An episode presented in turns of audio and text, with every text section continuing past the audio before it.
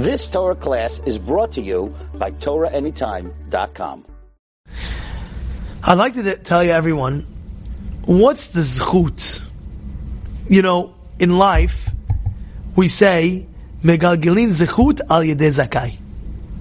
In order to have something great, like for example, who was the father of Shemuel? Shemuel Hanavi. Anybody know? Elkanah. Elkanah was the father of Shemuel. And they ask a question. What zechut did Elkanah have to have a son like Shemuel? You had a question or no? What zechut did Elkanah do to have a son like Shemuel? And they bring down like this. You know, three times a year, Shalosh Regalim, we go up for the regel. Pesach, Shavuot, and Sukkot. Very good. Pesach, Shavuot, and Sukkot. Now, back in the day, also that the mitzvah existed. So, but back in the day, there was no there was no cars. You understand? There's no cars. Okay, fine. Let's go to. There's no plane. Let's go to Jerusalem. Let's do that. So therefore, let's go to uh, to, to what's it called, the Harabayit, Beit Hamikdash, the Mishkan. So now, Elkanah is going to Mishkan. He could have stayed anywhere. Where did he stay? He stayed in center of the town. And they asked him why. We'll put you up. We'll, we'll set you up with a, with an awesome uh, house. We'll put you up in an amazing hotel. He says, no, no, no, no. I'm staying here in the center of town. They didn't know why. What happened? He would go and he would convince the people that were around. Listen, what, what, what are you doing today? No, what's saying is, no, come with me to the Bet HaMikdash, to the Mishkan. Come to me to the Mishkan. Come, come. And he would convince people to go, and they would all go. And every year, he would choose a different spot where to stay when he would go. Three times a year. This time he went this spot. That time he went that spot. That time he went that spot. Each time a year, he what? He went and he stayed there convincing people, don't don't let the Yetzer Hara get you and say, oh, it's too hard for me I'm lazy to go up to the Mishkan. Instead, every time you would went to different spot and get people to, to the Mishkan, come with me to the Mishkan, come to the Mishkan. B'schut that, Hashem said, you brought my children uh, to the Mishkan to come close to me, to get chizuk to me. You know what's going to be? I'm going to make sure you have a child that's going to give chizuk to the world. That was Shemuel. Yeah.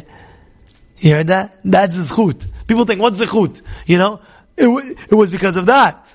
You know, they say, Chamvadia Yosef.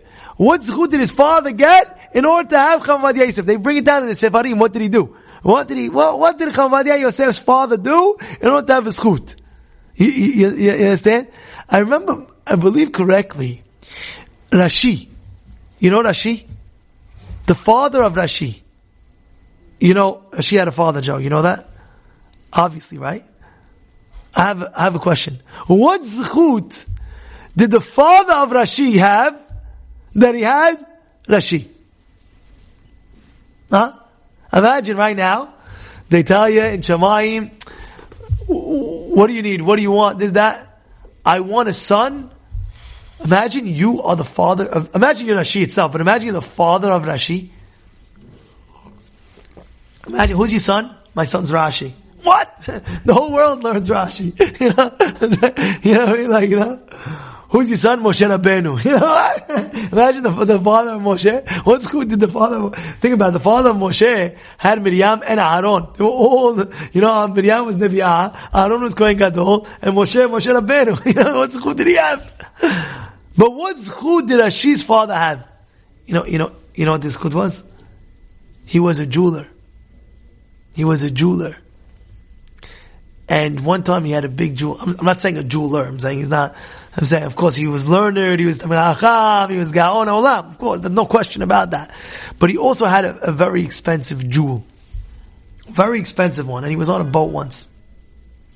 And on the boat, what happened was they found out that he had this gorgeous, gorgeous ruby, and it was a huge and they said this will be perfect for the king's idol to put as an eye. You know, like the, the, the idol has like eyes.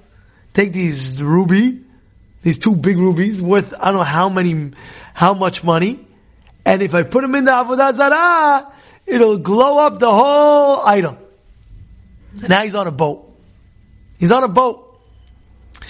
And now they're coming to Rashi's father before Rashi was born. And they told him, we know you have that jewel. We know you have these jewels and we're going to buy it off you. What are you going to do with it?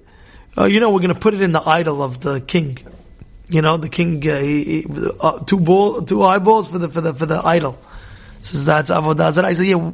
So, so the, the non-Jewish people said, we don't care. We'll pay you whatever it is. We'll pay you. How much you want? Million dollars, two million dollars, five million, we'll pay five million dollars. Let me think about it, let me think about it. Of course, he wasn't thinking about it. He's like, there's no way. He wanted to brush them off. The next day comes, no, no, we want to, every day is going, and they're offering more money. And now he's getting scared. Because what are they going to do? They're going to eventually just force it out of him. So one time they were coming to him to attack him. And they said, you know what? Now we're going to forcefully take those jewels and we're going to put it in the idol of the king. What did he do? Instantly, he threw both, he threw the, the rubies off the boat. He just slipped it out. He said, I don't have anything. Look, check, I don't have it. It's lost. It's lost, check. Where did it go? It went into the ocean. It was lost forever. He lost, imagine losing, imagine throwing $10 million worth of cash outside the, a boat and never seeing it again. Just imagine. Imagine burning, imagine putting a bonfire, $10 million going, gone. All this to what? To prevent avodah zarah. Would you do that, Joe? Would you do that? Uh, but guess what? I hope so. Guess what? that night, in Shemaim, there was a big tumult. What's going to be the reward for, for this man? And they told him, he said, you prevented such a shine from sin to go forth in the world. We're going to send you a son that's going to shine the whole world. And he had Rashi. Crazy enough. Wild enough. Wild enough. Yeah. So today you have what? Shmuel. What schut Shmuel had? Rashi's father had because he prevented sin. And the schut of Shmuel, his father had was what? Because he got people to come to the Mishkan. Remember that.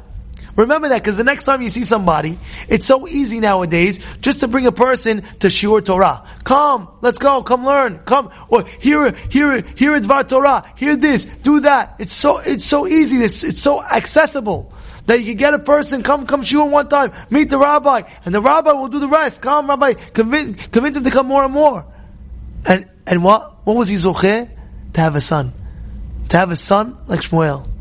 And prevent people from doing sin. How, who prevented a person doing sin? Rashi's father. He was zocheh to have this, uh, whole, uh, whole empire from Rashi. Yeah? You've just experienced another Torah class brought to you by TorahAnytime.com.